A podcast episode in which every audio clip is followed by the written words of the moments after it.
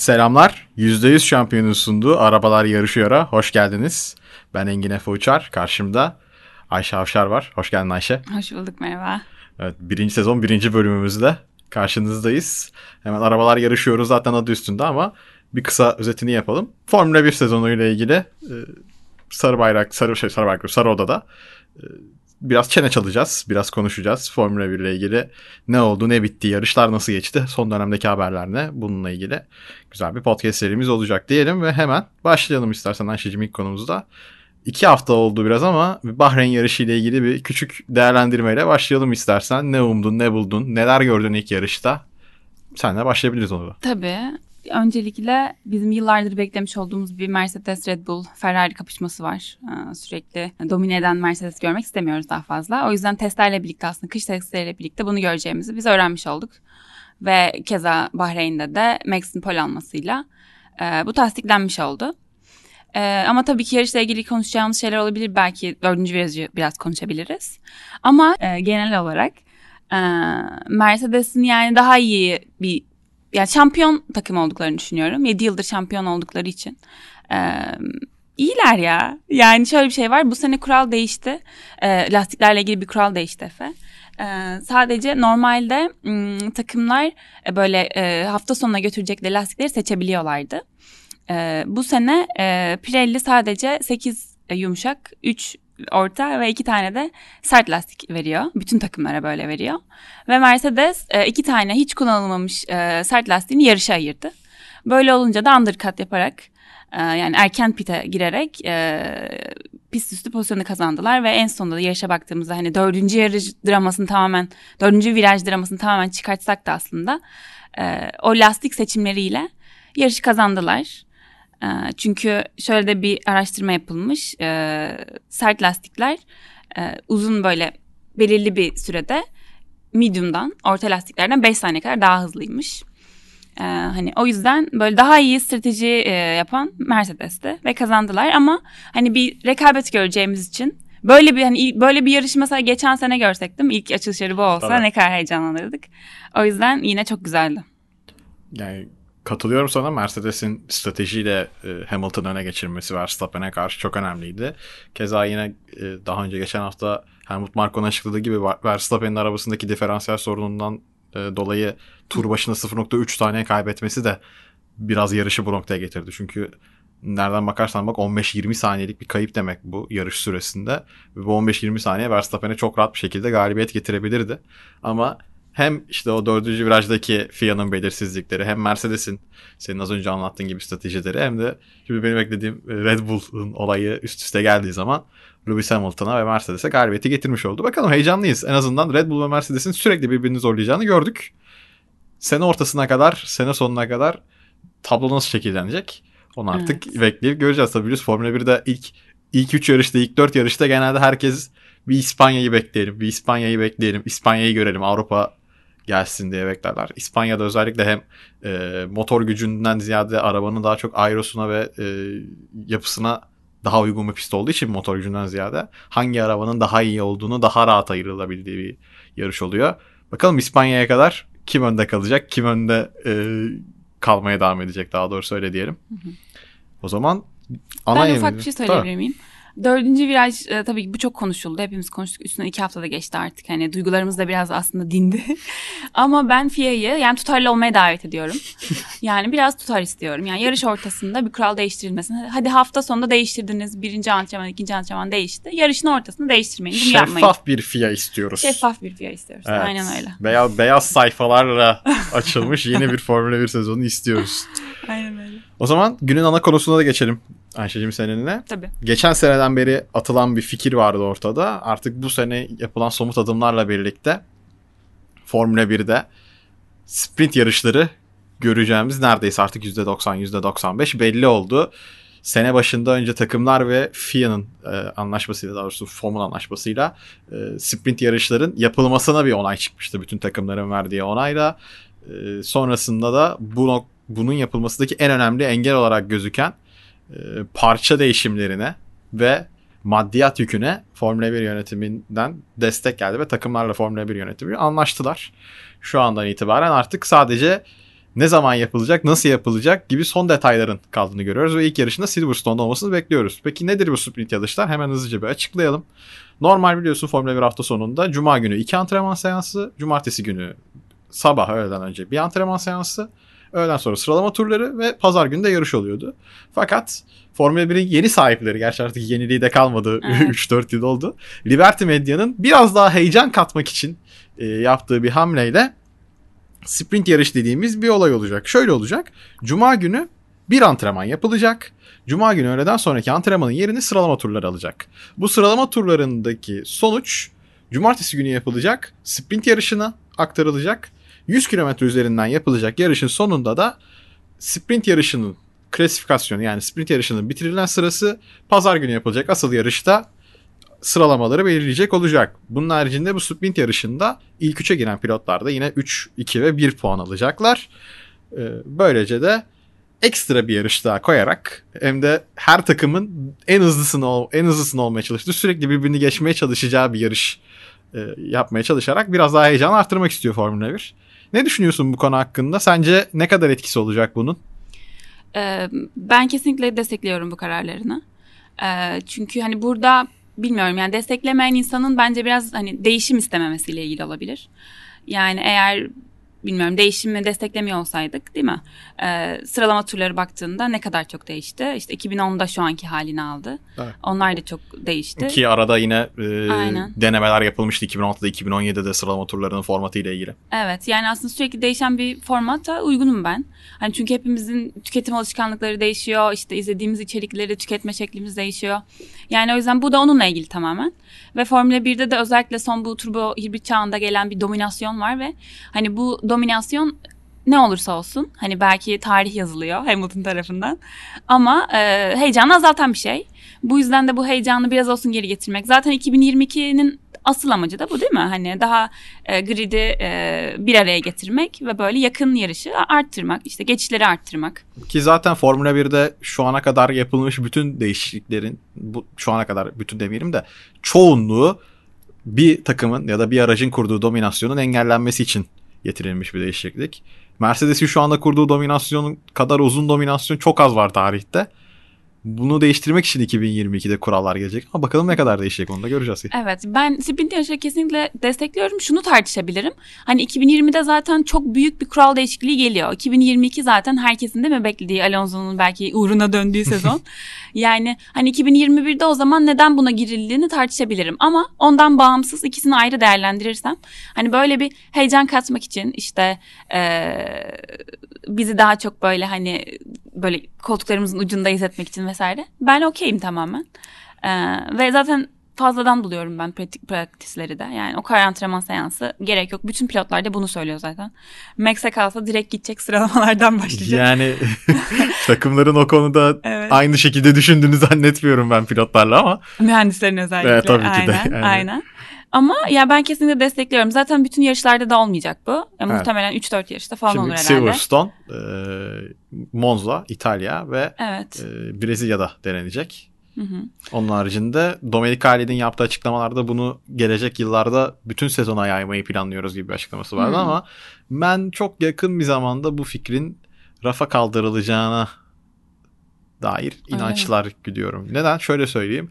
Şimdi Formula 1'in destek serileri var biliyorsun. Formula 2, Formula 3. Ee, bunların hem sprint yarış dediğimiz hem de feature race dediğimiz ana yarış dedikleri yarışları oluyor. Bu arada sprint yarışın tamamen olayı şu daha kısa bir Hı hı. e, Üçte kilometre. kadar. Yani Formula 1'de 3'te 1'i kadar, Formula 2'de, Formula 3'te daha da değişiyor. Daha kısa, tamamen performans üzerine odaklanan bir yarışma. Yani stratejinin neredeyse sıfıra indirildiği, en uzun giden lastiği tak, benzinini doldur, ne kadar hızlı kullanabiliyorsan kullan e, sisteminden giden bir yarış oluyor sprint yarışları. Yani Liberty Media 3-4 yıldır geldiğinden beri adımlar atıyor. İşte önce Drive to Survive'ın gelmesiyle oldu. Sonrasında yarış saatlerinin 10 dakika geriye çekilmesi Amerika saatine uyarlanması gibi oldu. Ben sprint yarışlarının da böyle bir aktivite olduğunu düşünüyorum ama işte mesela şu anda saatler geri çekildi. Sprint yarışlarının da bir iki sene sonunda ben yine rafa kaldırılacağını düşünüyorum.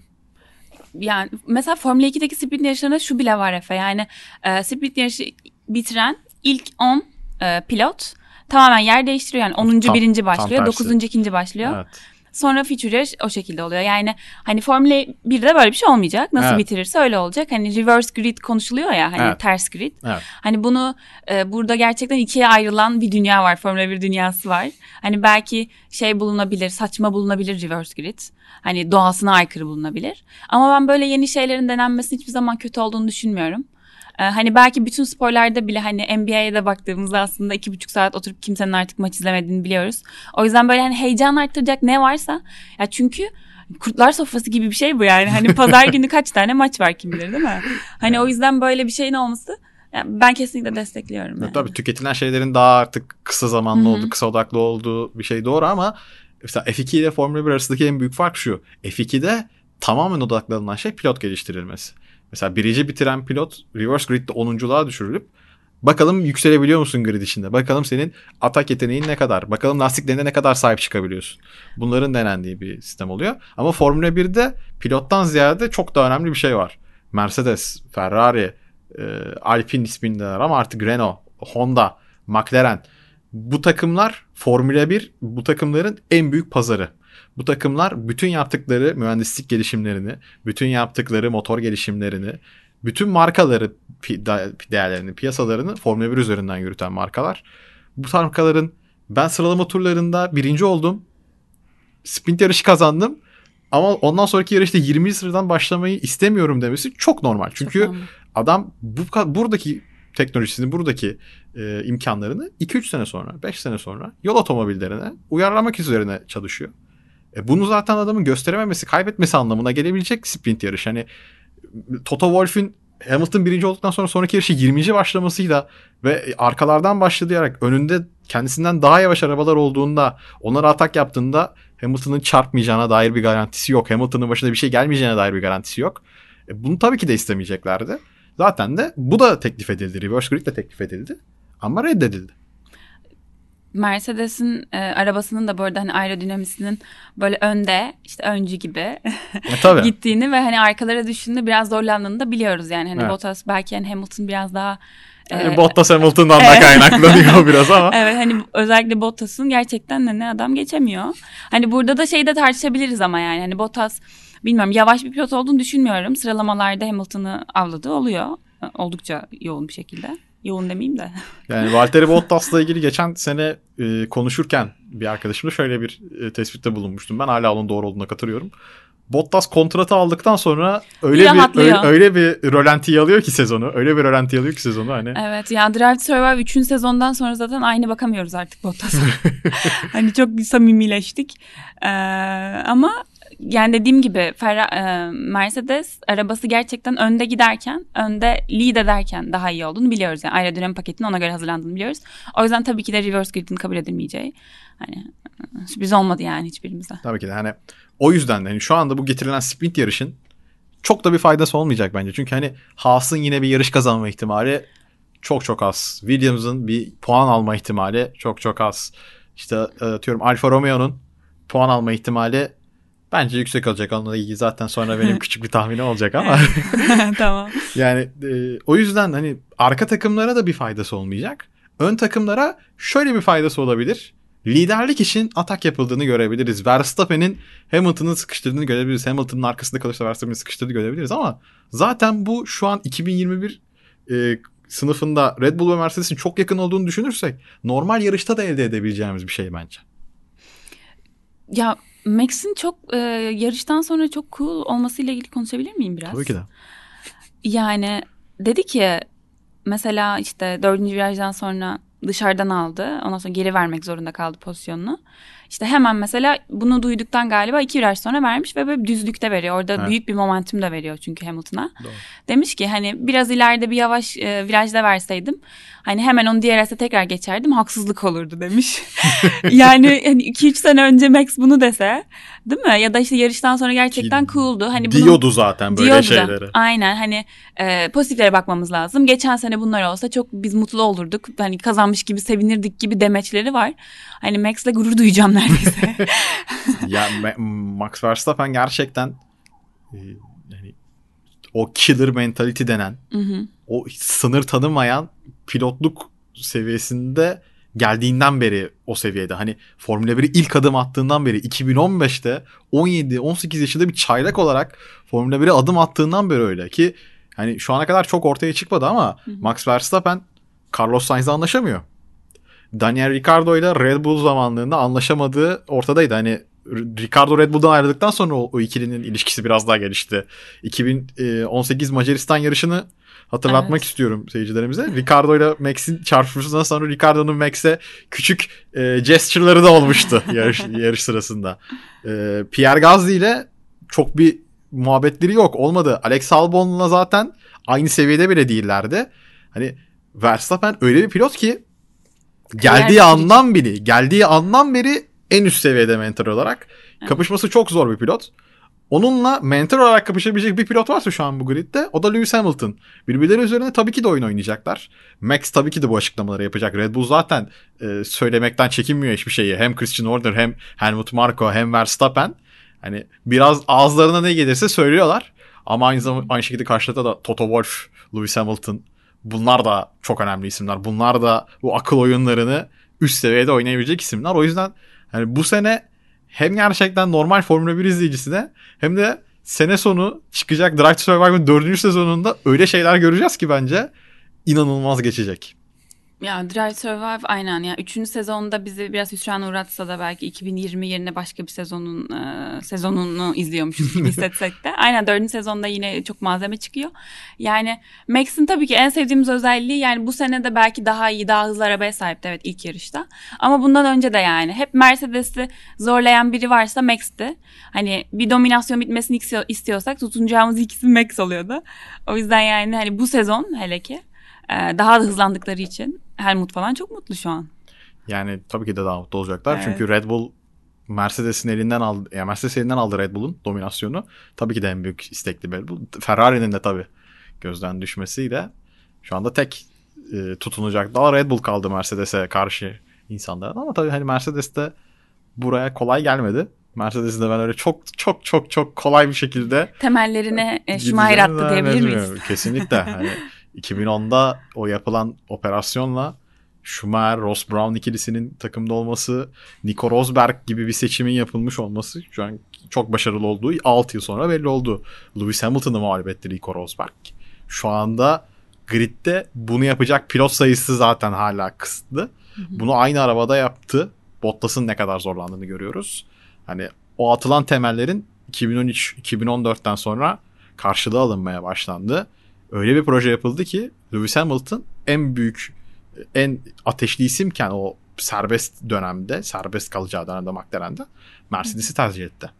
Hani bu çok önemli bir e, gösterge. Tabii Mercedes projesinin 2022 ve sonrasında da bu kadar güçlü olacağına dair sinyaller tabii ki de alacağız. Çünkü şu anda adamlar çok güçlü. Bu güçlerini de çok kaybetmeyeceklerdir. Yani keza Red Bull 2014'te o kadar güç kaybetmemişti e, yeni motorlardan sonra. Ama Mercedes çok ileri bir adım atmıştı. Yani gelecek senelere taşınacak bu tartışma ama yani Verstappen tabii ki senin dediğin gibi şu anda Mercedes'e o savaşı götürebilecek en büyük isim. Konumunda. keep pushing. Full send. ben de get in there. Lewis diyeyim buradan. O zaman Imola tahminlerine de geçelim yavaştan. Her şeycim. Tabii. Var mı Imola ile ilgili böyle bir çılgın tahminin? Çılgın tahminim şu. Ee, Russell Williams'a ilk puanlarını alacak demek istiyorum. George Russell. George Williams. Russell. Çünkü Geçen sene az kalsın 11. de çıktı kendi kendine. evet, Aynen. Em, ya, Williams'ta bu sene şöyle bir şey var. Nokta atışı yaptılar onlar. Hani çünkü hani bazı e, pistler işte aerodinamik pakete daha önem veriyor. Kimisi motor ağırlıklı Monza gibi. Bunlar e, Williams şey yaptı bu sene. İşte seçtiler böyle birkaç tane güçlü olabilecekleri pisti. Sadece arabalarını ona göre geliştirdiler. Biz dediler ki şu şu şu pilo- e, pistlerde güçlü olalım. Onlardan biri de Imola. O yüzden hani e, Williams'ın zaten kaç kez Q2'ye kaldığını biliyoruz. Adam 12. de başladı yarışa. O yüzden hmm, e, puan alacağını düşünüyorum Russell'ın Williams'la ilk kez.